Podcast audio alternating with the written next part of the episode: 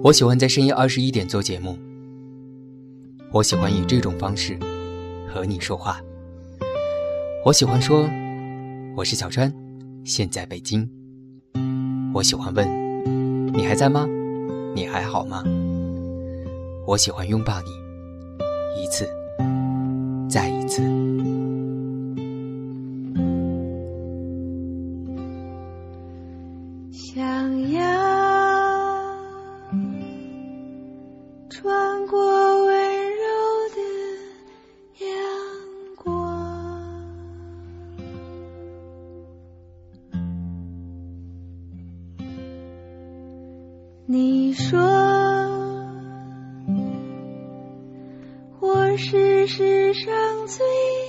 好的。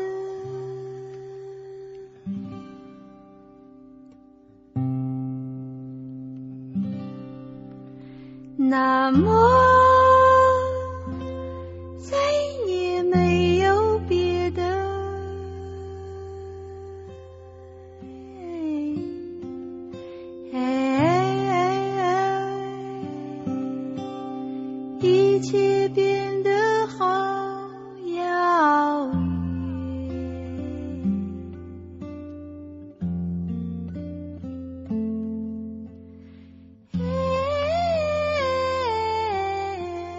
我喜欢简单纯粹的颜色，我喜欢好看而温暖的笑容，我喜欢你，以及那些因你而美好的一切。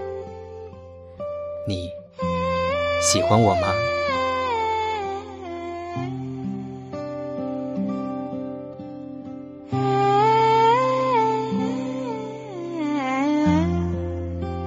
简单生活广播，我用声音记住你微笑的样子。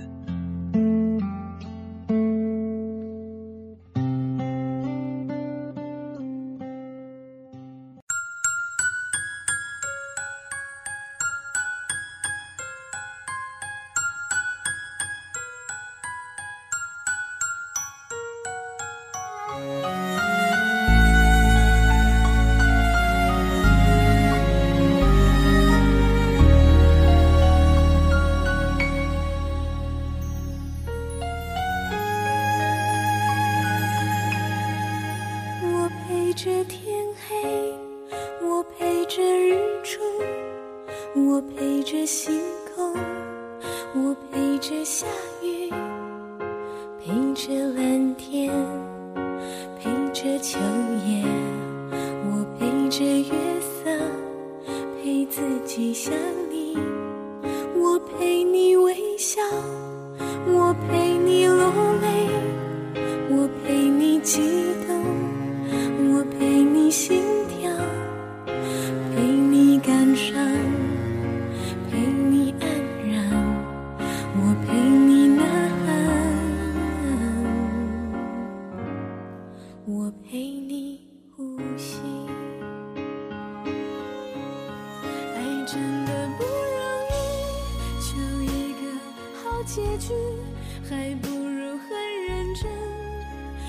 你知道我的心情、表情、爱情，你知道我喜欢的歌、常用的说话方式，你知道我在哪儿，你知道我是谁。那么，我也想知道你现在在哪里，什么样的心情，关于你的一切，我都想知道，因为我喜欢你。过青春，也陪你老去。北京时间二十三点五十五分，你还在吗？你还好吗？我是小川，现在北京，再次拥抱你，再次欢迎你，这里是简单生活广播。我陪你落泪，我陪你激动，我陪你心跳，陪你感伤，陪你安然，我陪你呐喊，我陪你呼吸。爱真的不这首歌曲是来自于好朋友俊同学推荐的彭靖惠的《陪你》，马上就要到午夜了，我不知道这个时候你是已经在进入梦乡，还是和我一样睡不着。不管此时此刻你怎么样，以什么样的心情和表情在听我讲话，至少你知道，这样的一个夜晚，还有我陪着你。我是一直以来都很喜欢你的小船，这里是好久不见的简单生活广播。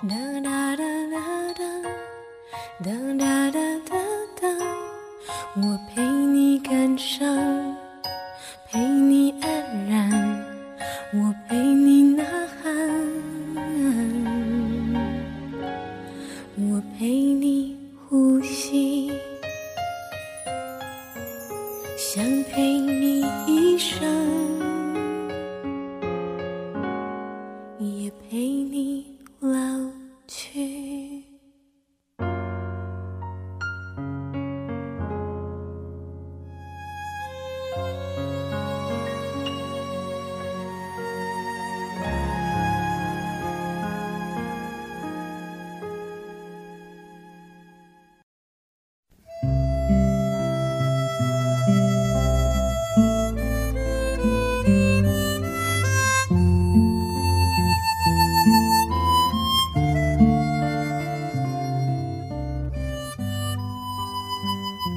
刚上高一的那会儿，因为高中知识和初中知识的差异，加上从原来万众瞩目到那时候的平凡渺小，我有很长的时间适应不了，于是觉得自己是世界上最孤独、最不被理解的人，仿佛全世界的苦难都由我一个人受着，再也没有人像我一样活得凄惨悲苦了。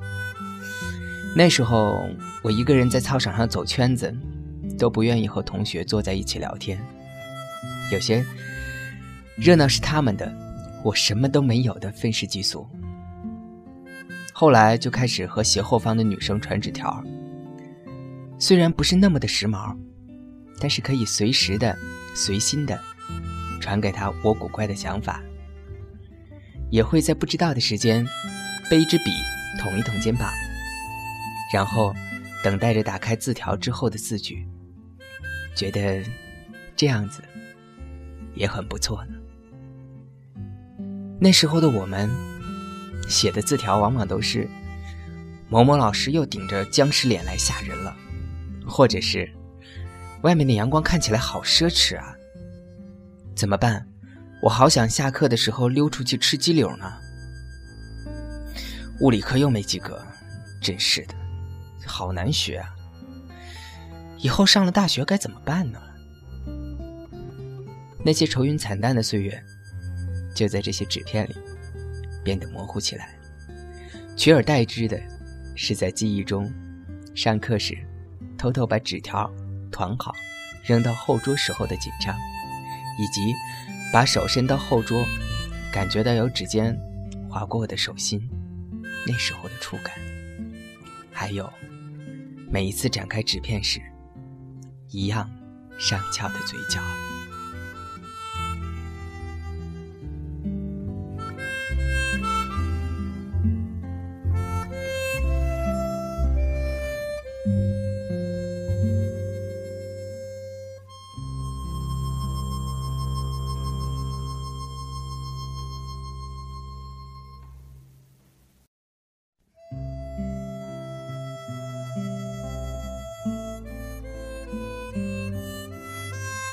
可是，那些我们说好的以后，都不是以后。我们在高二分班的时候，做了不同的选择。我读理化，你最终放弃了一直头疼的物理，选择了生化。后来，我终于在新的班级里找到了风光和自信，却听说，你的新的班级里，却依旧默默无声。因为不同的科，我们甚至连见面都很少有。新的班级女生很少，于是坐在后座的是男生。只是偶尔想起又一个鬼点子的时候，我习惯的转身，而你却不在了。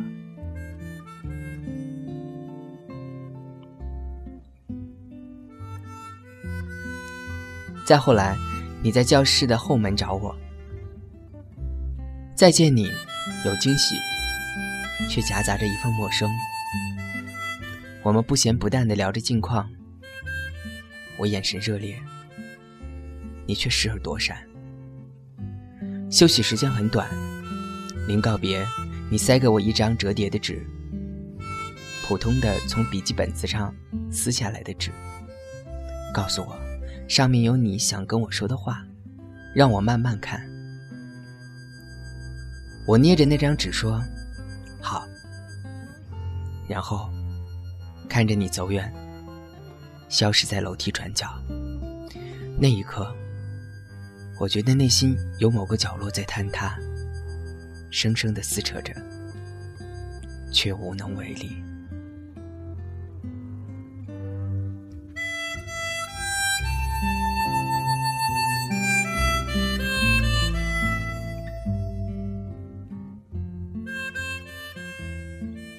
你在信里说，在新的班级还是得不到重视，感觉很辛苦，很累。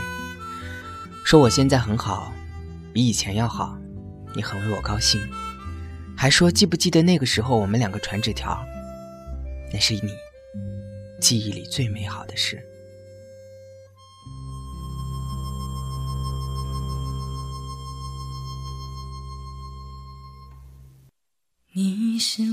最苦涩的等待，让我欢喜又害怕未来。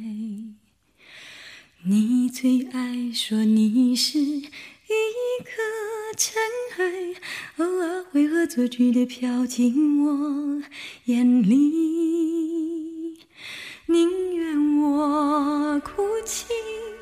不让我你，就真的像尘埃，消失在风里。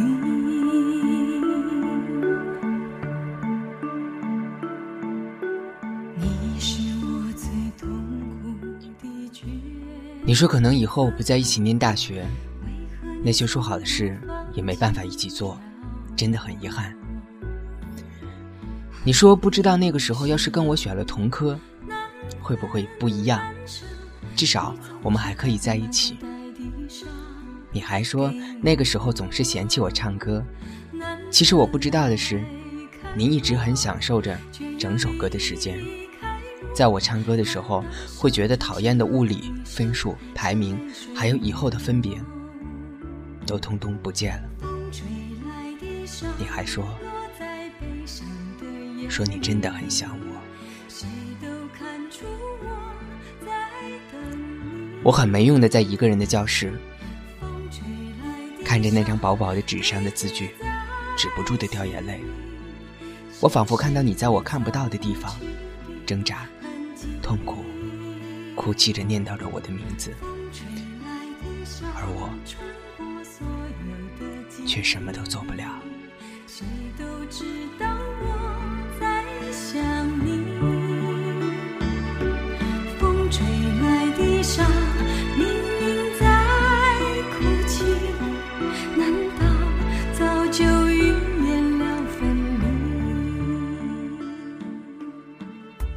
然而，也仅仅是这样而已。我没有立即回信给你，告诉你要坚强，要挺住。我没有告诉你，其实我现在也没有以前开心。我没有告诉你，我从来没有忘记过那些两个人在一起的小秘密。记得的人，不是只有你一个。我还没有告诉你，我现在还是想。把那些不安分的鬼点子，第一时间告诉你。那些约好的事，我一直在努力，所以你不可以就这样轻易放弃。只要熬过这一年半，我可以给你开一个一个人的演唱会，我愿意做你的点唱机，我也很想很想你。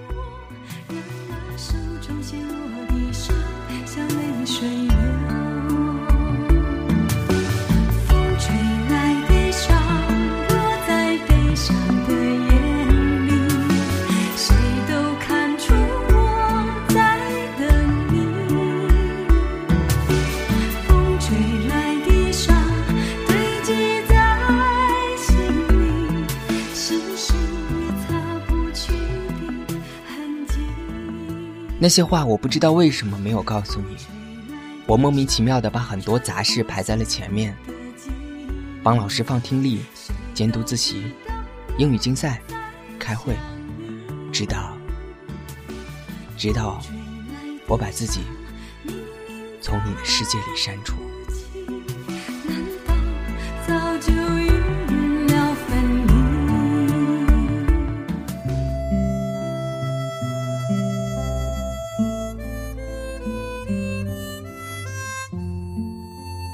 我在这些琐事里惴惴不安，却不知道为什么没有第一时间去找你，或者给你写一封信，去回应你的那些不安，给你我最起码的陪伴。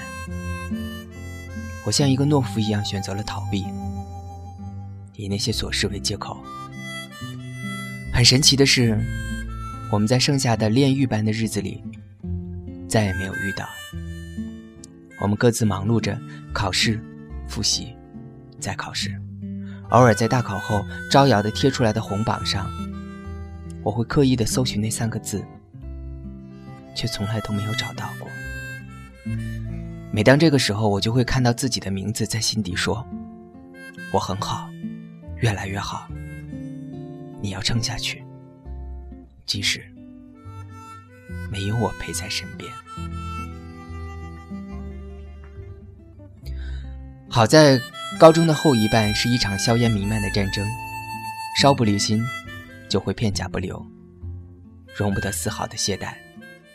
我在内心认定了我背叛了我们之间的友情，于是惩罚自己比别人更累，更不开心。后来的后来，我考到了省会的重点大学，四处打听你的去处，才知道。你去了一个小城市，读的是二本。我们最终还是没有以后。再后来，我在校内搜到你，你变了很多，留了长发，穿很时尚的衣服，对着镜头笑得很张扬，丝毫没有以前羞怯的样子。我看着那个数字照片上的你，愣了很久，却忽然眼前出现了你在体育课上拉着我采野菊的样子。我们坐在晒得大太阳的葡萄藤架下，你手里捧着小巧的黄色花束，转过头对我说：“喂，你说，要是一直这样，该多好。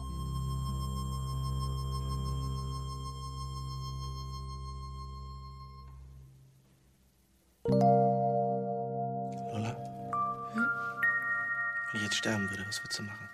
Ich würde ihn nicht sterben lassen.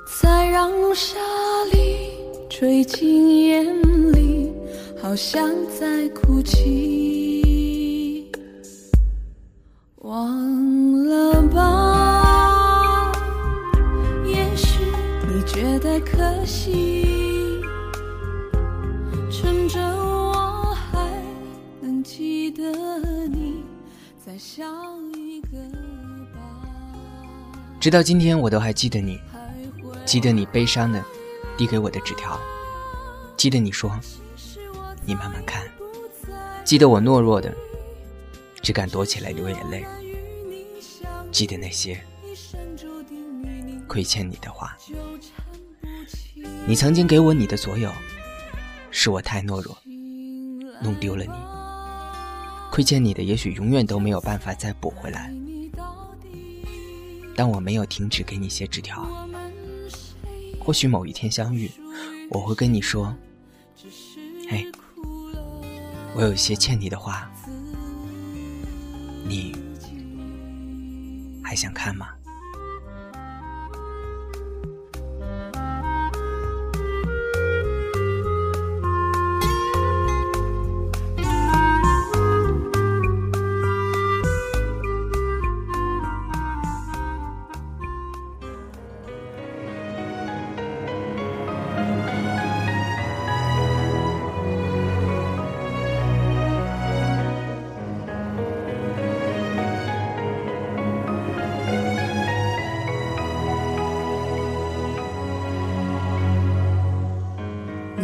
时间放过我的眼，把你看成墓碑，还是想起残缺的回忆，曾经让我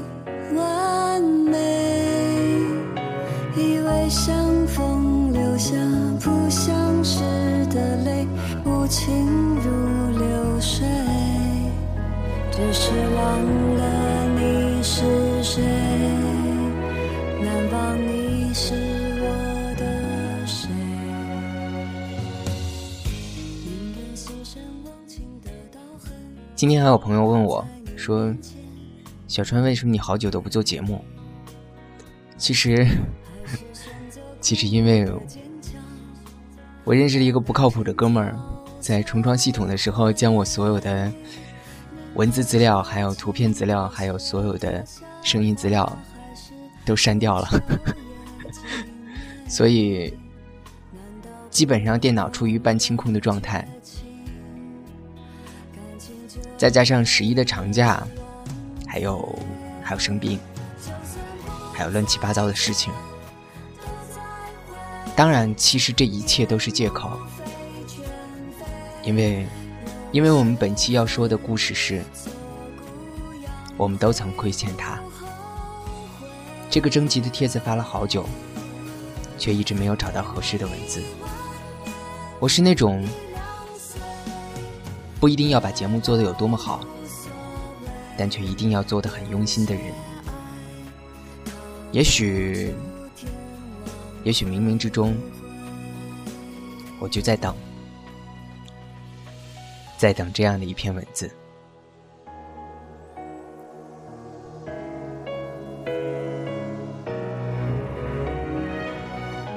这位朋友，请原谅，我不想讲出他的名字，因为他是用豆油写给我的，发邮件跟我讲他的故事。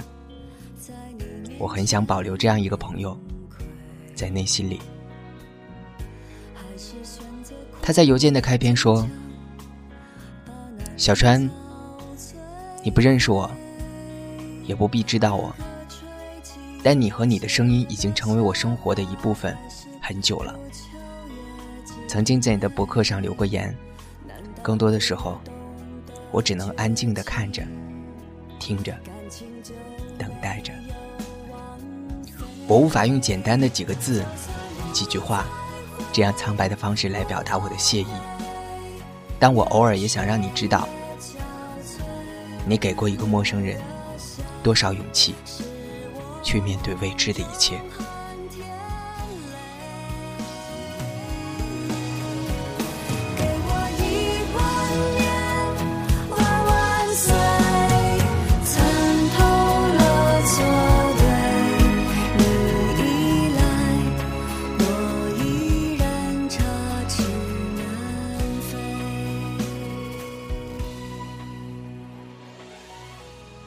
前几天在 QQ 群里面。还有朋友说，最近很郁闷，所以又把你的广播翻出来听。听到某一期你做的广播，名字叫做《好好活着》。之前听的时候没有太多感觉，现在听，仿佛就是你在那个时候对现在的我说的话一样。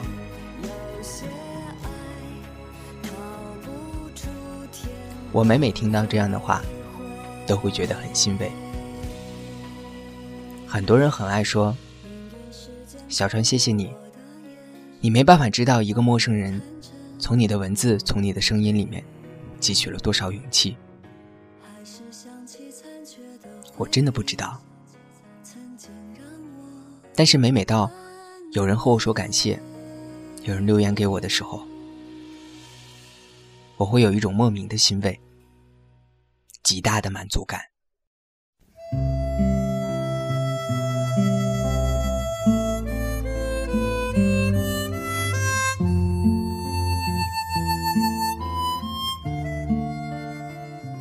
其实，在今天再次选用这个片花的时候，我自己都觉得有一些肉麻，但是自己又觉得，只有这句话能代表我内心最真实的想法。没错，那就是我喜欢你。因为知道你们的存在，所以才会喜欢。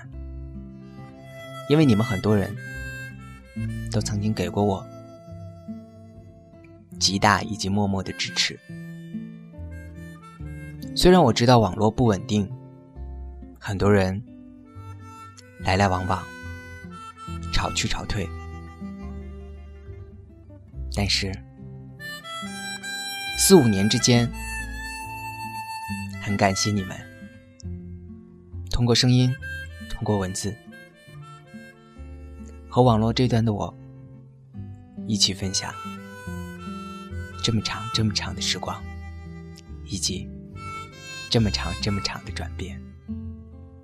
在很多人看到我的故事，分享我的心情，以及分享我喜欢的音乐的时候，我就会觉得。每次做节目都像在家里面开一个小宴会，招待好朋友来吃吃喝喝。而每次有朋友把文字或者是他自己的事情写给我的时候，我就会觉得他好像是来赴宴，又带了一瓶上好的红酒一样。我喜欢你，所以。我也想知道关于你的一切，你的笑，你的心情，还有，你听广播时，是不是也和我做广播时一样，嘴角上扬？